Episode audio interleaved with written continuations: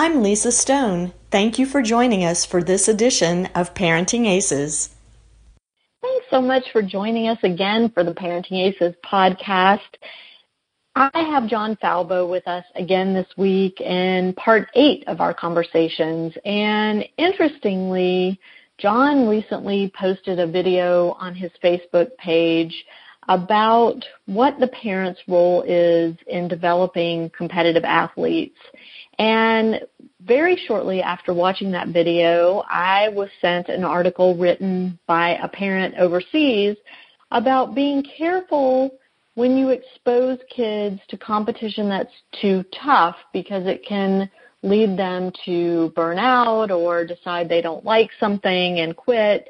And so I thought it would be great to really dig deeper into that topic with John this week and get his thoughts on what exactly we as parents should be doing to help our kids develop that competitive spirit and that competitive edge.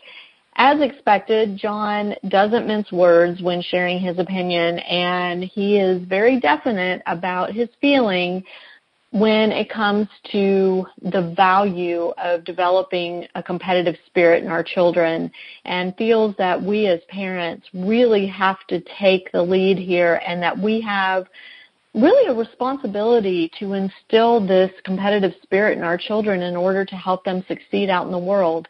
So I am very anxious for y'all to hear John and I'm anxious to hear your thoughts. I hope you'll leave us comments on the podcast page, either on Libsyn or on Parenting Aces or wherever you like to interact with us, whether it's via email or on our website or social media. But I think this one is going to spark a lot of conversation, and I'm very anxious to hear from you guys. So I will be quiet now and let you enjoy John Falbo as soon as we come back from this break.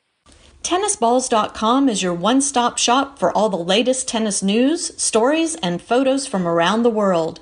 Their talented writers share insights from the Pro Tour, the latest tennis technology, and behind the scenes looks at your favorite tennis tournaments and events. Check out tennisballs.com. That's 10sballs.com. John Falbo, thank you so much for joining us again. This is conversation number eight for us, and I'm looking very forward to jumping into this topic of building competitive athletes. And I think, uh, you know, we have a lot of good stuff to talk about, and uh, I'm looking forward to hearing your take on this. Well, thank you for having me once again, Lisa. I'm looking forward to it. Awesome. So, as I mentioned in the in the intro to the show, you recently published a video on your Facebook page talking about parents the parents' role in developing competitive athletes. I recently published an article on parentingaces.com written by a parent about being careful to avoid overexposing our children to hardcore competitive situations and so I think you know this this is a very timely conversation because obviously you're thinking about this issue. This dad in the UK was thinking about this issue, and I suspect that the answer lies somewhere in between, but I'm not sure where. So let's see if we can't figure this thing out.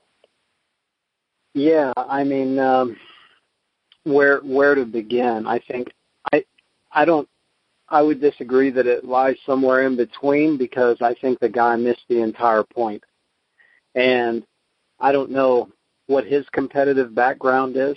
I don't know what his business background is. I don't know what his background period is.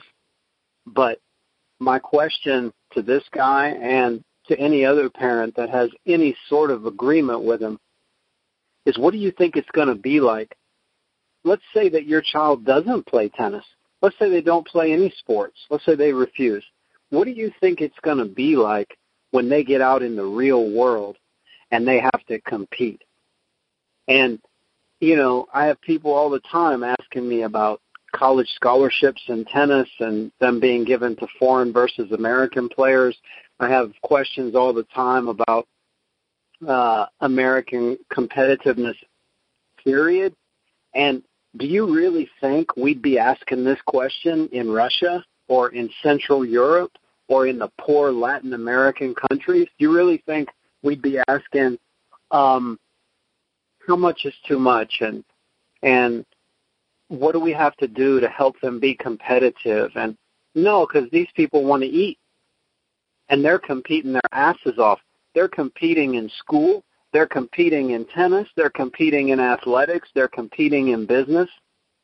And this guy missed the entire point, in my view, because to say, well, we should shy away from the tough matches because it might affect their little psyches.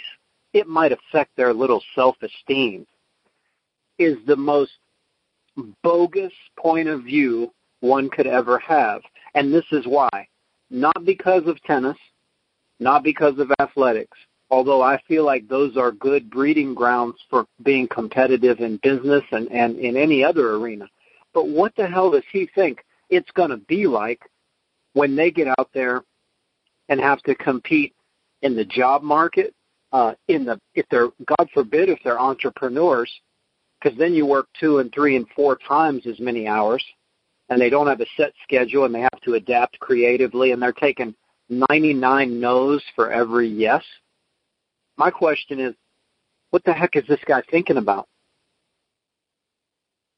Well, it's interesting, and I think his approach is, and and if he's listening to, the podcast, Paul, I uh, I apologize if I'm putting words in your mouth. So um, I, we'll take it for what it's worth. But what I think he's thinking about is keeping kids in the sport for a lifetime.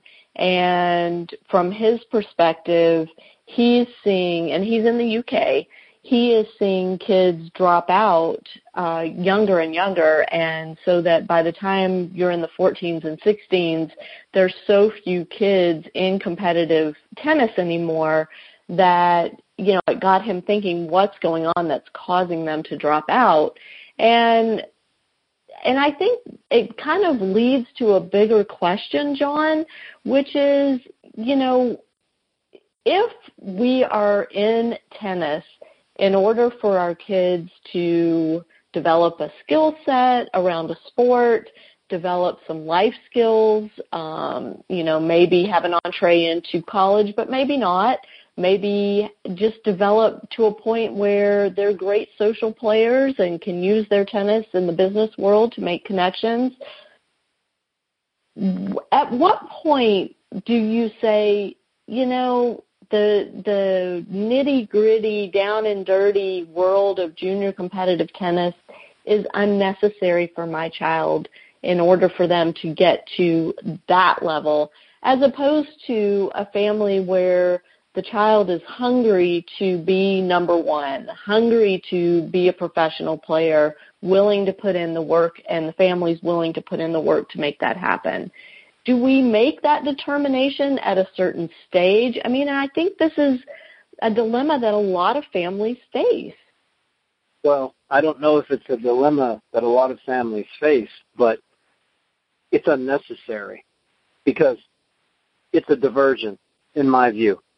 Because rather than look and say, well, my child doesn't want to compete and maybe it's a little too much and maybe they're they're their psyches get affected, etc.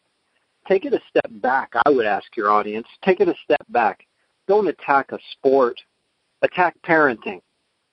Attack parenting. Because if your child is so fragile that they don't know how to compete, I'm not. T- they don't have to be a Wimbledon champion. They don't have to be number one in their country or their state or even their club.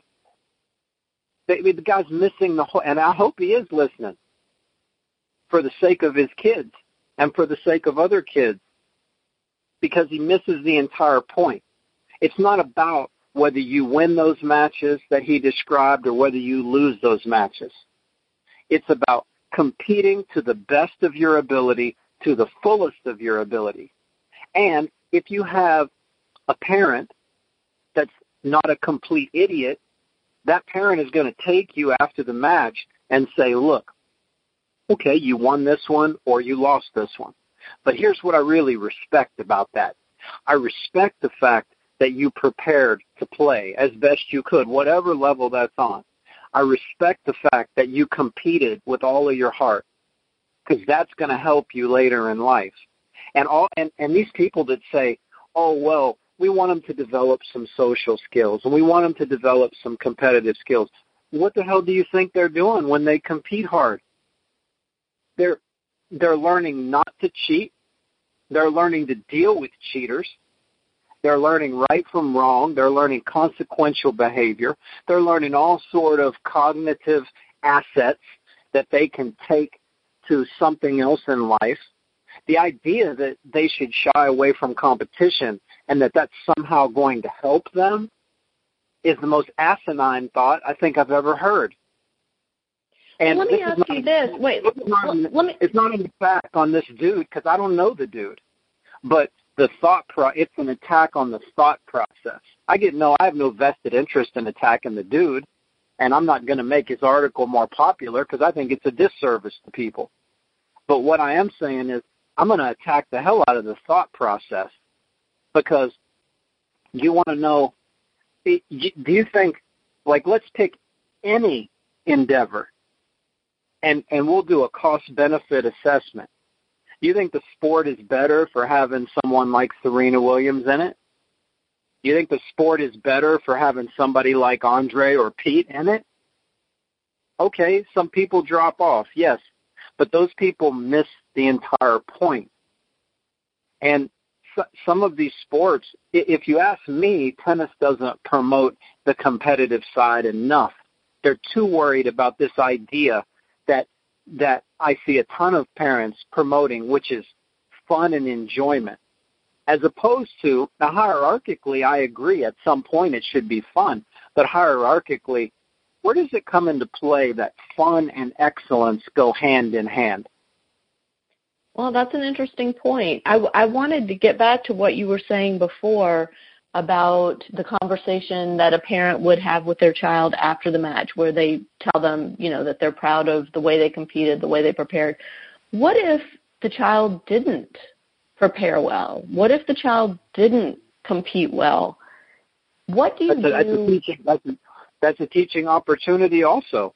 Like, look, you know, as you grow up, if you think that there's not going to be a consequence for your lack of preparation and for your lack of intensity and for your lack of caring and investing.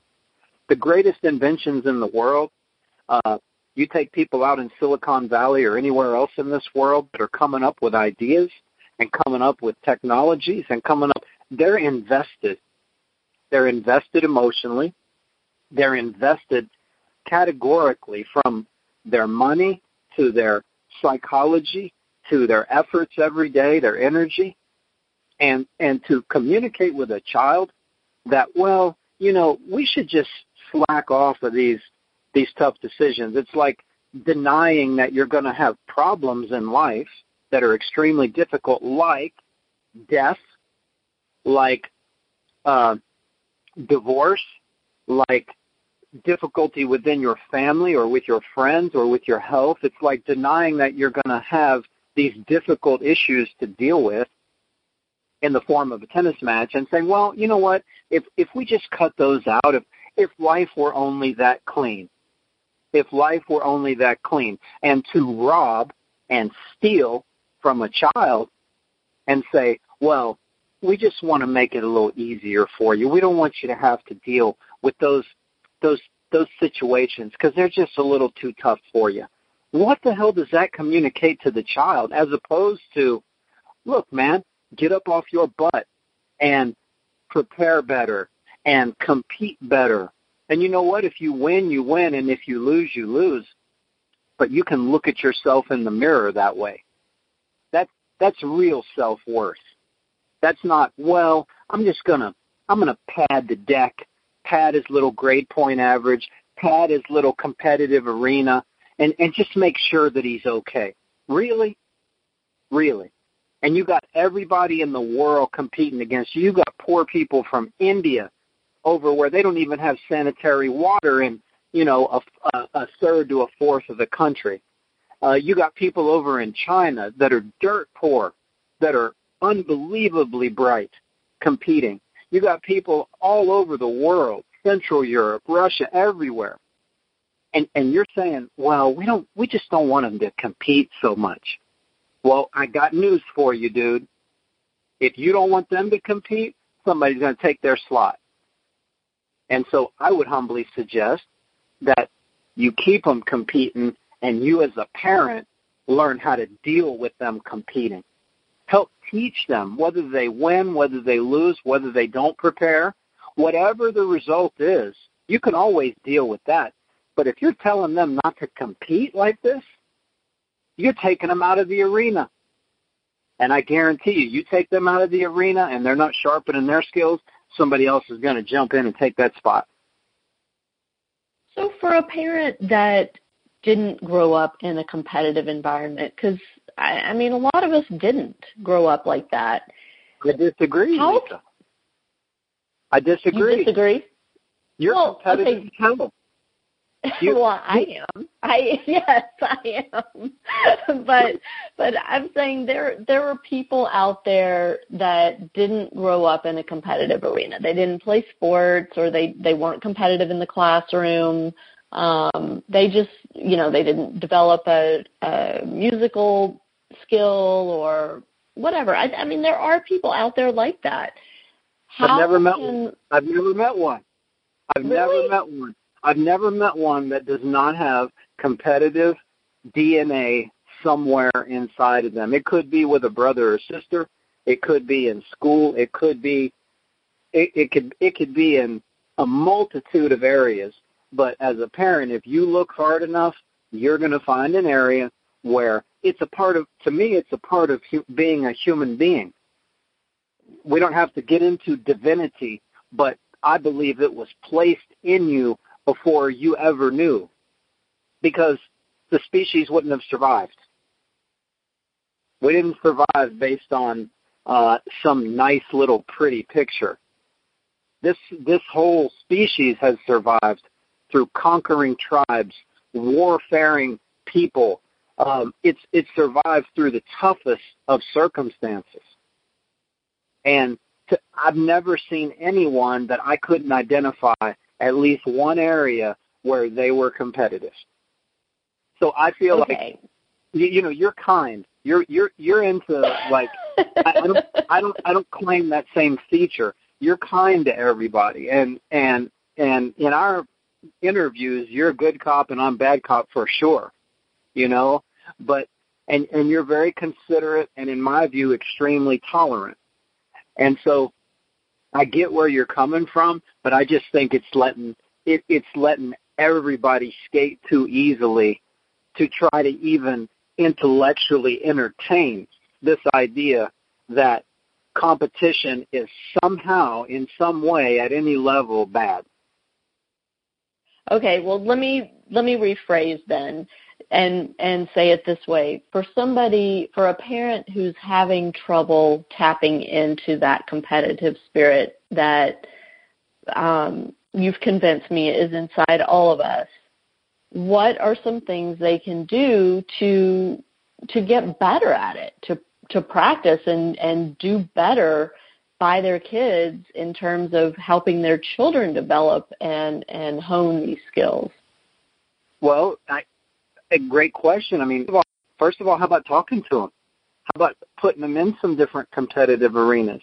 How about when the going gets tough and these moments of truth come out, not writing an article like this where you say, oh, well, I mean, this guy's done zero research. Because if he were, he would see, if, if he did do research, he would see that you don't get superior products. You don't get, you don't get superior characteristics. You don't even get virtuous characteristics without dealing with adversity. And then if he wants to go to people who own small businesses or people that own large corporations or anyone, anyone that's ever had any kind of achievement oriented mindset, I guarantee you one of the top three, and it's my number one, but one of the top three characteristics that they will tell you. It's not how talented you are. It's not what kind of potential you have. It's not how pretty you are. how do you respond to adversity? Top three guaranteed. In my view, it's the number one characteristic that determines if you can make a good life for yourself. And that doesn't mean making a, a crap load of money. It doesn't mean it, it, it's not defined. It's a good life for yourself where you can wake up in the morning and you can feel good about yourself and you can know that you're doing your best. Because I believe that's the way we're made. I don't believe we're made to just um, uh, waffle around and waddle and muddle through in the muck. I believe we're meant to to attempt to do our best every day. And if you are not able to respond to adversity, then to me, you have nothing. You have no backbone. And that's what this article encouraged to me, is having no backbone. And how do you bring it out? I think you got to talk to them. I think you got to observe them. I think you actually got a parent. Imagine that. You actually got to spend some time with your child and not expect somebody else to do it you actually got to pay attention to them. You got to observe them in different environments. You got to be have enough fortitude within yourself to say, you know what? I think I'm seeing something here that maybe everybody's not seeing because I know this person better. You know, I'm this parent's. I'm I'm this person's blood. I'm I, I'm I know them. I'm their bloodline. I they come from me intuitively. What am I sensing about this person and what they like, what they don't like, where they're competitive, where they're not competitive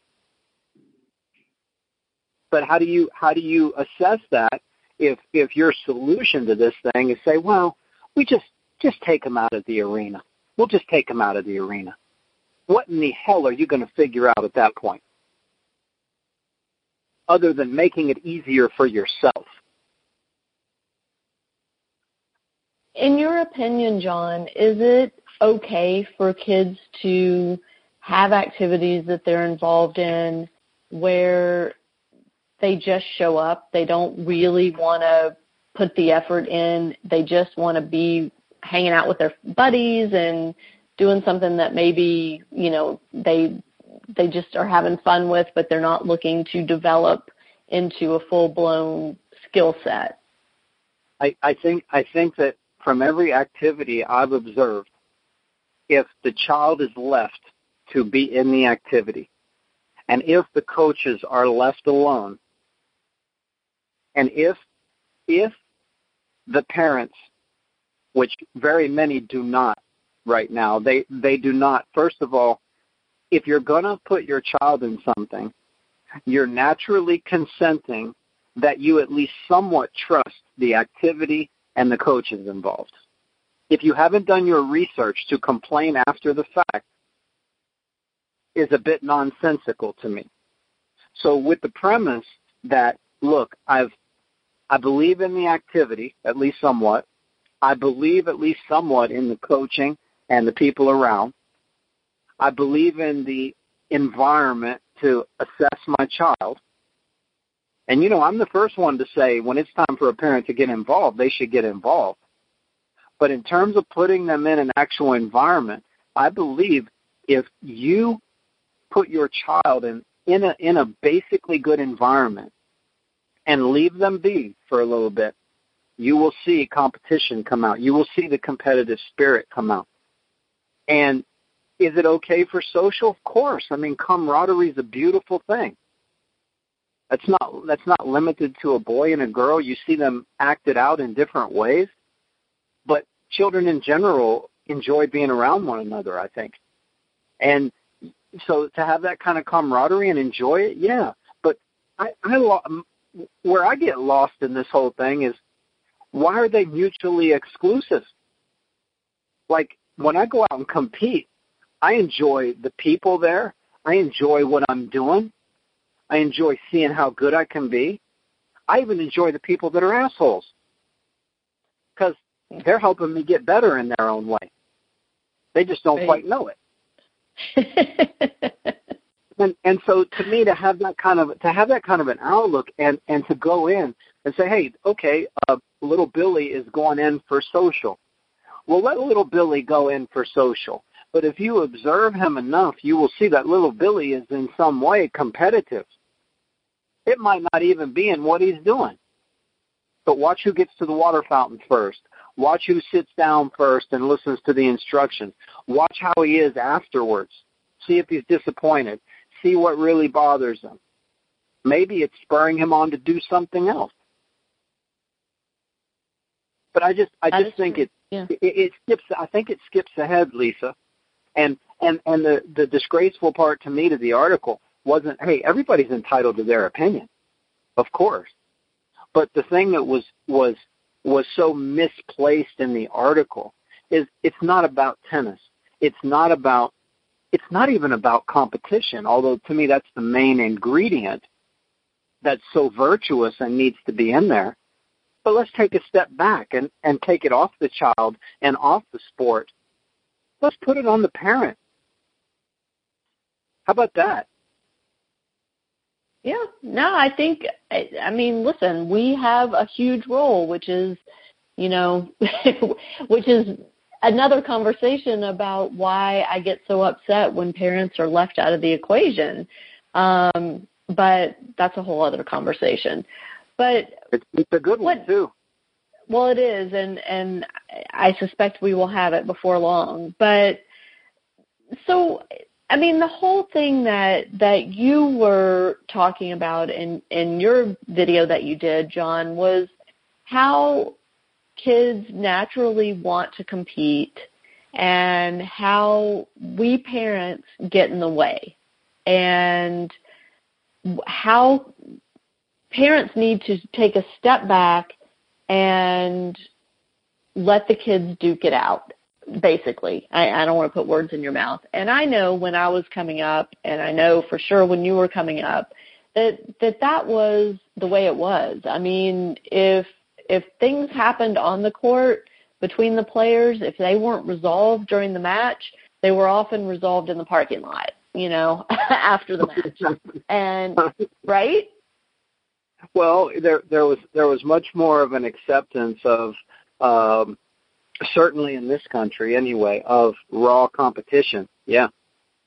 Yeah, and you know our society has changed. Um, I some of it's for the in good, country, some of it I country, question. Yeah. In this country, yeah. you're right. You're right. Right, and and we've kind of taken that mano y mano or mano a mano, right? Mano a mano. I, however you say it's that. Actually, it's actually both. It depends on the language, but you're right on both. Okay. Okay, good. Um, look at me, multilingual. Um, but we've taken that element out of youth sports in this country because we want to protect our kids from injury. We want to protect ourselves from lawsuits. I mean, there are a lot of reasons that those things have gone away.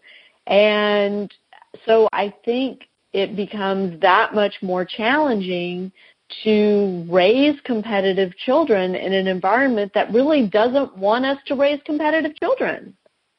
It's a great point. It's a great point, and and it's also devoid of looking at one of the greatest things about tennis or any other competitive pursuit is you get to meet people from different countries, you get to meet people from different walks of life, and I guarantee you, I'm at the university here, like six blocks away, and you would be amazed. Probably 80% of one 500 unit apartment complex is Asian. There's some Japanese, there's some Vietnamese, and the majority are Chinese. And you you you sit in one at one bus stop and you watch for about an hour, and you will see teams of people walking to school, riding bikes, carpooling. You will see them back and forth to the classroom, the labs, any way they got to do it. They're going. They're they're learning. They're competing in their particular area. They've been sent over here with a mission, and they are on it. And you could say that about many of many of the students from India, many of the students from Central Europe. My point is, the rest of the world is competing their ass off. Many, two thirds of the world doesn't have enough food. Hell, one third of the world barely has utilities.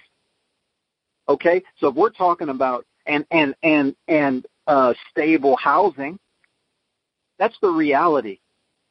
And for people to grow up in this country and think that it's this way around the world, I'd say wake the hell up.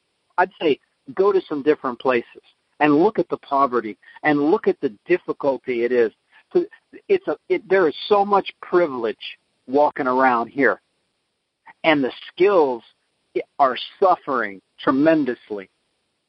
And it's just a matter of time if competitively you don't wake the hell up in this country. It's just a matter of time before, because mo- there's a rule with money, especially with big money.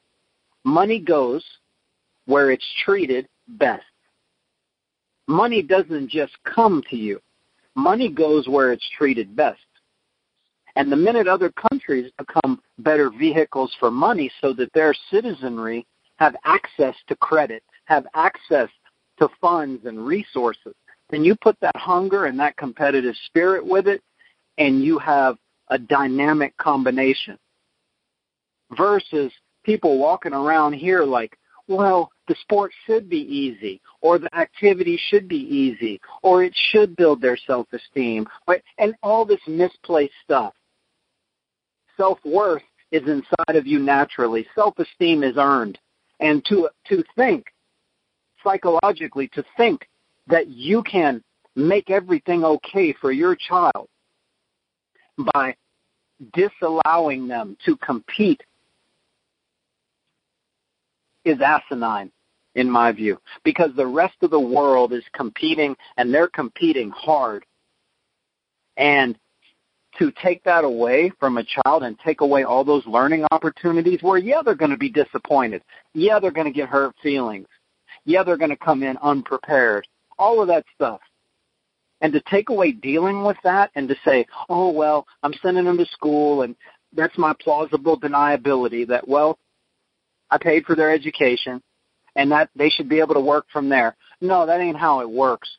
Yeah, that's one ingredient if you want your child to go to college, but they got to learn how to compete at a very rigorous level with a lot of vigor and a lot of energy because that's what's happening all over the world. And to think that's not going to catch up at some point, it's like to me, you're either moving ahead or you're falling behind. There is no neutral because the moment you're neutral, somebody else is moving ahead. So if you're not moving ahead and learning how to compete, learning how to utilize your internal resources, learning how to respond to adversity, then in my view, you're falling behind. And that's what I see with a ton of children in this country. And I would take it back to the parents. Not all parents do this. I've, I've seen parents that handle the the child and the activity and the and the the growth process and the development process very, very well. So it's not like I'm saying I'm generalizing. There are people who do this very, very well and understand the importance of it. But there are also a hell of a lot of people that shy away from it and, in my view, do themselves and their children and the whole learning process and ultimately this country a disservice. Well, let's talk about some specifics, John, because – for those parents that aren't comfortable with sports, maybe you know they didn't grow up in sports. So I'm not I'm not going to say again that they didn't they aren't competitive, but maybe they didn't grow up in the world of competitive sports. Let's talk about some specific things that we can do to provide opportunities for our children to to compete each day or as often as necessary to help them build that resilience. Are you talking are you talking non-athletically? No, I'm talking through tennis because that's what we're focused on here and you know, that's I mean, everybody listening to this podcast is involved in the sport in some way shape or form. So, you know, let's keep it focused on tennis, but we can expand it beyond tennis as well. I just let's start with the tennis side. Well, you know, you you spoke of my last video on Facebook, and I got you can look down the public comments and see these are these are people that have won uh, Grand Slam titles either as juniors um, or coming up through the ranks. Um, I want to say pre-junior, but it's basically the same thing, and they're they're world class players, they're world class athletes.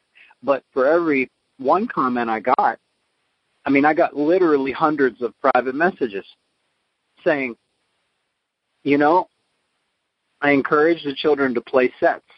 I encourage the children to go out and play 21 games and compete. I give even free court time. I think one of the public comments from uh, Ricky mm-hmm. Brown, who he won Junior. Wimbledon. He was he was one of the very best players in the world. He signed a million dollar contract before Andre even thought about signing one. So this is a guy who understands competition very, very well. He's offering, he's giving free court time. He's encouraging them. He's he's offering to take scores down. He's offering to do everything he can.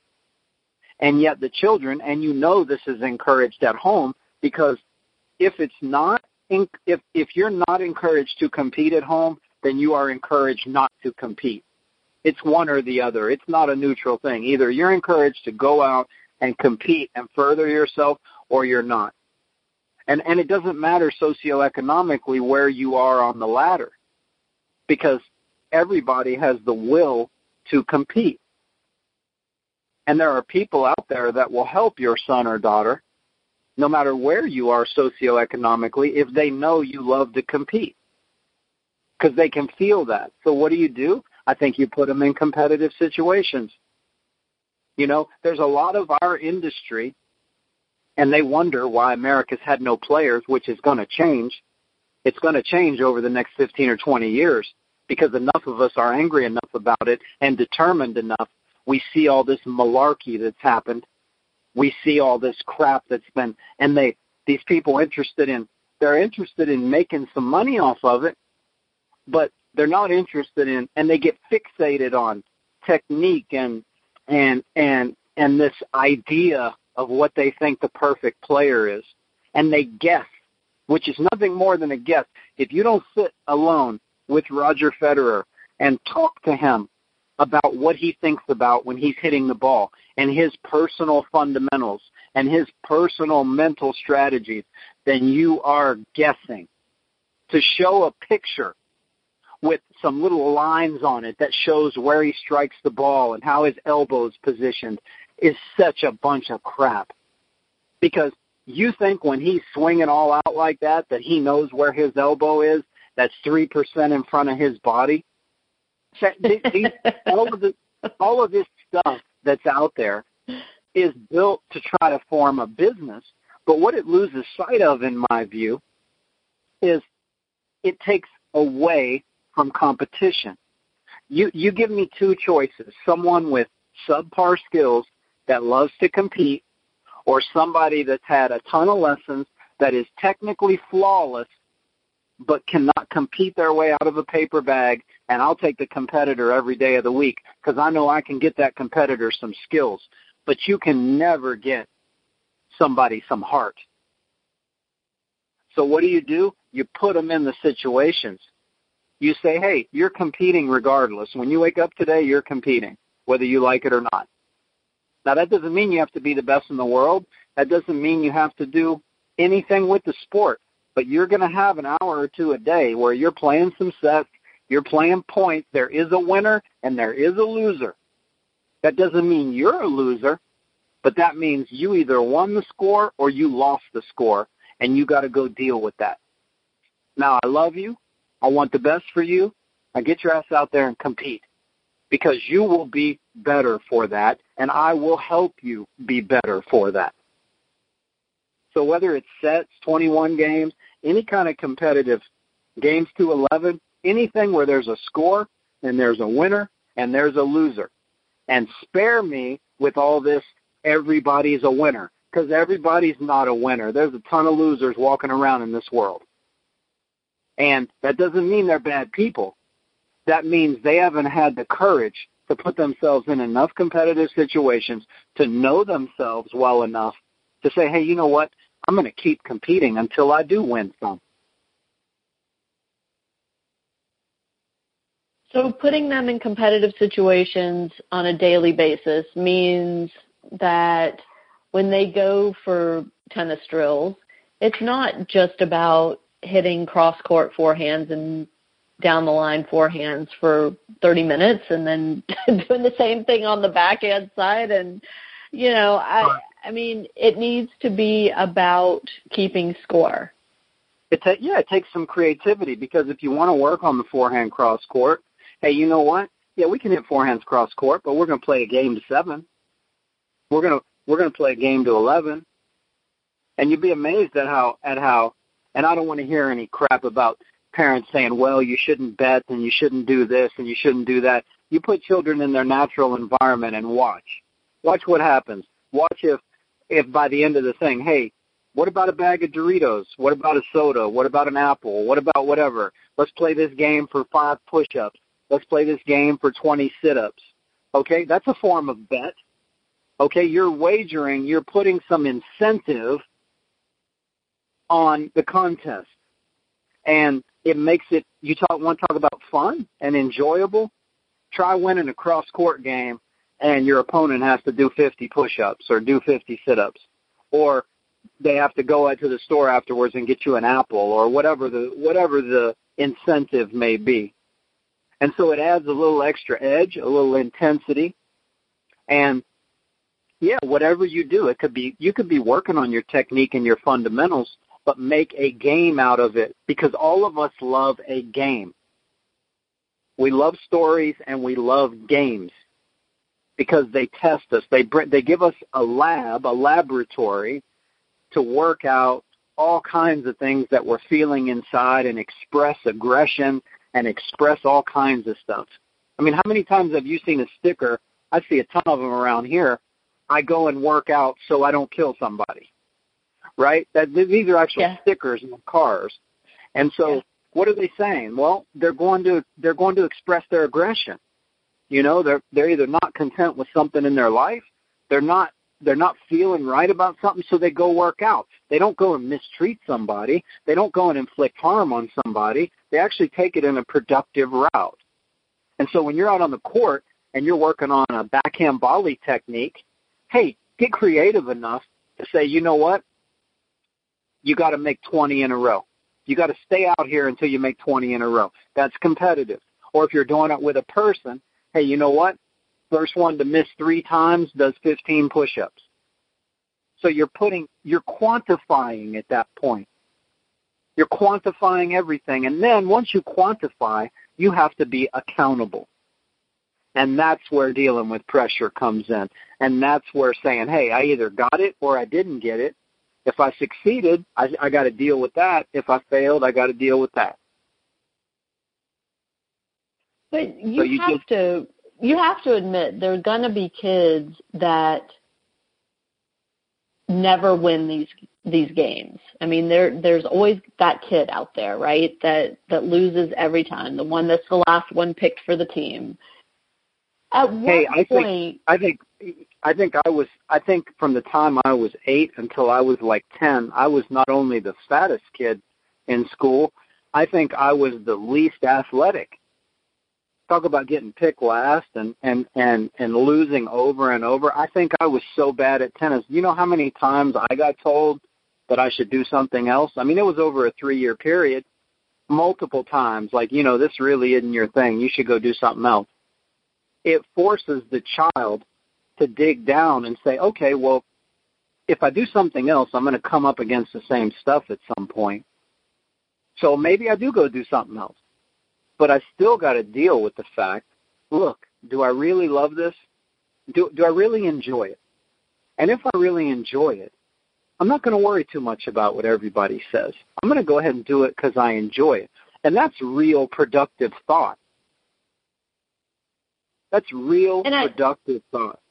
Yeah, and I think that's that's where I was trying to go with all of this is getting back to at what point do you say I enjoy this and I don't care what anybody else says or you know what I really don't enjoy this and I'm going to move on to something else. And that's very admirable too. You know, what this this article that you you brought up this is encouraging somebody to to this is dissuading someone from an activity because it's too hard. or because it might harm them, which is going to do nothing of the sort if the parent does their job. But what you just speak of, hey, if you don't enjoy something, well, you know what? Move on to something else. But guess what? You're going to pick something. You're going to pick something. It might be in an academic endeavor. It might be an athletic endeavor. It might be a music endeavor. I don't know what it would be. Hell, it might be walking around the block as many times as you can every day just to make sure that you're not sitting on the sofa just, you know, couch potatoing out. It's going to be something. You're going to pick some form of mental and physical activity that you enjoy that you can then work on your process of achievement and excelling. It doesn't have to, you don't have to be the best in the world. You don't have to be anything other than constantly pursuing in this process. Because that is virtuous and that's what helps you develop as a human being. And it's most admirable if you if you walk away because you don't enjoy it, hey, more power to you. Just find something that you do enjoy, but employ this process. So the idea of competition doesn't necessarily have to be against someone else. You can compete internally with yourself to get better each day. That's that's a, another definition. I think that's the best definition. I think secondarily, if you're in something where there are other people, you have to learn about strengths, weaknesses, you know, all kinds of things like that, strategies. Uh, and and the fact is that in most things in life, I'm not going to say they're zero sum games because they're not, but in most things you have to interact with other people in some capacity. You know, but even with those, at the end of the day, there are an, an enormous number of variables with other people that you have no control of. So it all ultimately comes back to you saying, look, what do I have control of? What can I do today to do the best job I can? And how am I going to be the best I can be, regardless of anything else going on around me? And then secondarily, you come up with strategies if there are other people involved uh, to deal with them, either socially, competitively, whatever. But at the end of the day, I think you hit it on the head. You know, it everything always comes back to how am I interacting with myself? How am I dealing internally? And then how am I bringing that to the outside world?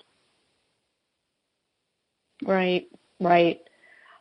I want to go back to uh, Paul's article for a minute because one of the things he talks about is he gives an example of two fighters and um, the there was a recent fight and I I'm sorry he, for he, my he, listeners that he he misrepresented that as well. Okay, can you talk a little bit about that cuz I I didn't really understand what he was saying other than that he felt like the older fighter was at an advantage because he had managed his career and I as I was reading that I all I kept thinking about was Roger Federer. so what he what he was saying what he was saying is in effect that Klitschko now Anthony Joshua is one of the most prolific now fighters in the world. He's a heavyweight champion.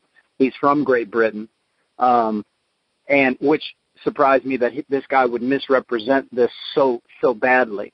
And then the other guy was a Russian, uh, Klitschko, and Klitschko's been a champion.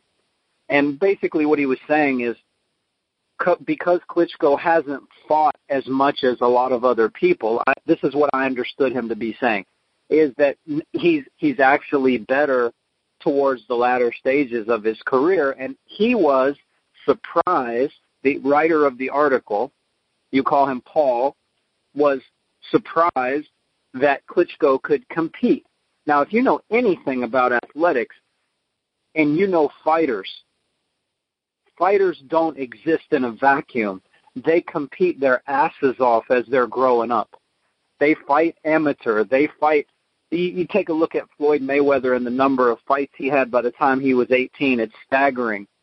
Um, take a look at some of the other champions and and the kind of fight they all know one another from when they were younger.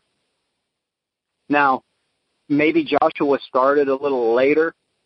Um, he's he's not long into his career right now. Uh, but if you think that he's not going to be tested through significant activity, then one is mistaken. And Klitschko, they don't even know how much this guy fought. They know his pro record. Julio Cesar Chavez fought a hundred, almost. I think it might have even been over a hundred times. Certainly close to a hundred times as a pro. Do you know how many times he fought before he was a pro? I mean, an exorbitant amount.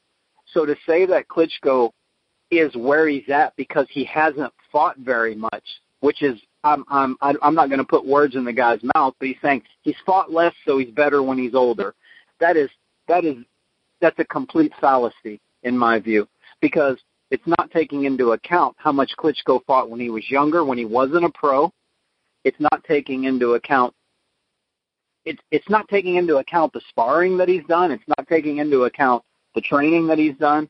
It's not it's not taking into account the entire boxing profession where these guys fight round after round after round, not only in practice but as they're growing up. So, and and Federer, you want to take Federer as an it we'll take any anybody that the guy wants to put on any platform at all. We'll take him and we'll break it down. Do you know how much Federer competed when he was younger?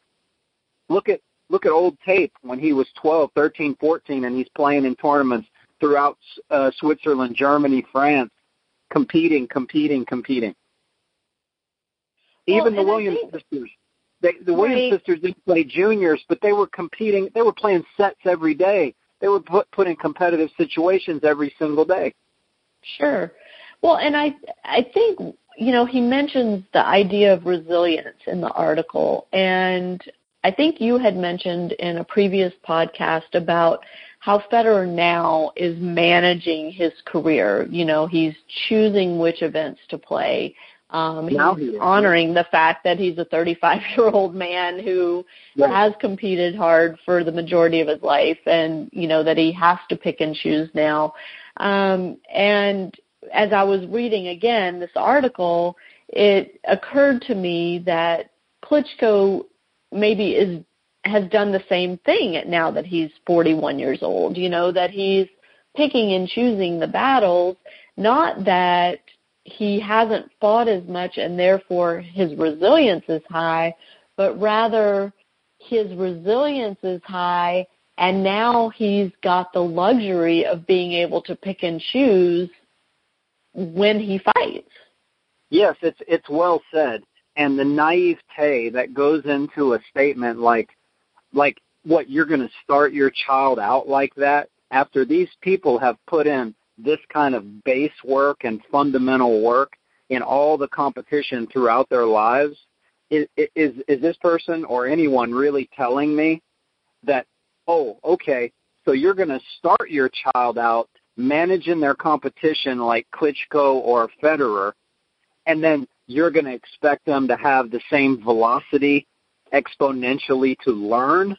Because the whole reason like you just said that they can manage their career now is because they laid the base with so much competitive experience in the first place. They didn't start there. Really? Are we like do we really have to like have that conversation about what it took Federer like did Federer play 18 grand slams in his entire career and win all 18? Should we should we go into how much he's lost over a career as a junior, as a pro? The guy's lost an enormous amount. And the percentages that go into what he's doing. So really we're going to start the kids there and it's a symptom. It's this band-aid approach of what we've been talking about the whole time. Oh, let's protect them and let's just start them at the top level instead of immersing them in the competition, which is what everyone who's ever achieved anything has done. I've, I've told you before I watched Shark Tank with my son Paul. And yeah. how many times how many times does Mark Cuban talk about when he was nine, ten, eleven, twelve, going door to door and selling uh uh trash bags? Just finding something to sell, just to get his reps in and compete every day. So so these guys, yeah, they might be managing as they get older, but to naively think that they've gotten there by doing the same thing. It's it's like the whole article and, and the mentality that we're talking about. It's taking this cosmetic result and saying, Oh, let's just start the kids there. While there's a whole lifetime of work behind that. For sure. For sure. Well, guess what, John? We're at the end of our hour. Can you believe it? we do we do an hour like five minutes, don't we? we do. I don't know. We're we're getting really good at this. Um, I hate to stop because I feel like this is such a great conversation, but uh, you know, out of respect for your time and my listeners' time, I think we ought to wrap this thing up. So, um, I give us give us in a nutshell, in you know, three sentences what the takeaway needs to be from this whole conversation about building competitive children. I, I would I would humbly suggest being in reality. You know, it, there's no substitute for talking to our children. There's no substitute for getting to know them a little better each day, even if it's for a few minutes, of being honest with them, of being honest about this competitive process and their development. I mean, if raising a child were rocket science, I I would not have been able to do it.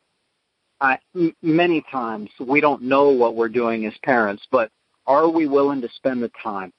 Are we really willing to spend the time? And are we willing, if we don't have the answer, to admit that and to work through it with the children? And this is their whole lives. I mean, I kind of thought that was the idea behind having a child anyway, is that you wanted to be a part of help them develop and be a part of their lives. So to me it's why not stay in reality? There's competition all over the world very vigorously at this point, especially with technology, communication, etc. Why not embrace that? Why not call it for what it is and be in reality and use it to develop an even deeper bond with your child? And with other people as opposed to recoiling from it and shrinking from it and trying to divert away from it. Why not stay in reality and get some real productive development? Sounds good to me. I love it. John, thanks so much for being with us again, and uh, I, I'm looking forward to next month. I, I don't know what we'll discuss, but I'm sure it'll be a good one. And so I really appreciate you being with us again. And to my listeners, thanks so much for tuning in to Parenting Aces. We'll see you next week. I hope you've enjoyed this week's episode. As promised, John was very outspoken and very definite in his opinions. So I hope that you learned something and uh, will be able to use that as you move forward with your own child's tennis journey. I want to just remind you guys that it's not too late to sign up to play in this summer's the Saul Schwartz Save College Tennis All-In tournaments. We've got one in Atlanta, July 17 through 19, and our second one in Baltimore, August 12 and 13, and we sure hope to see you there. If you want to sign up, the links for that will be in the show notes. Of course, it's all over our Facebook and Twitter and website too, so please be sure and sign up for that.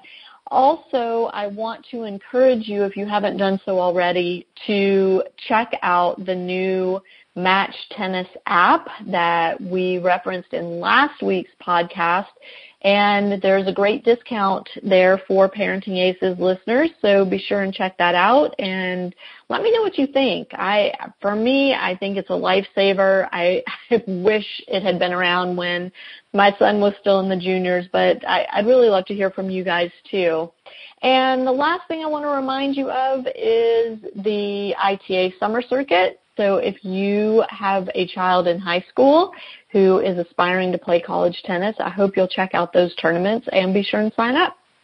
That's it for us for this week's episode. Have a great week and we'll catch you next time on Parenting Aces. I'm Lisa Stone and you've been listening to the Parenting Aces podcast for tennis parents by a tennis parent. If you like what you've heard, please subscribe to us and write a review on iTunes.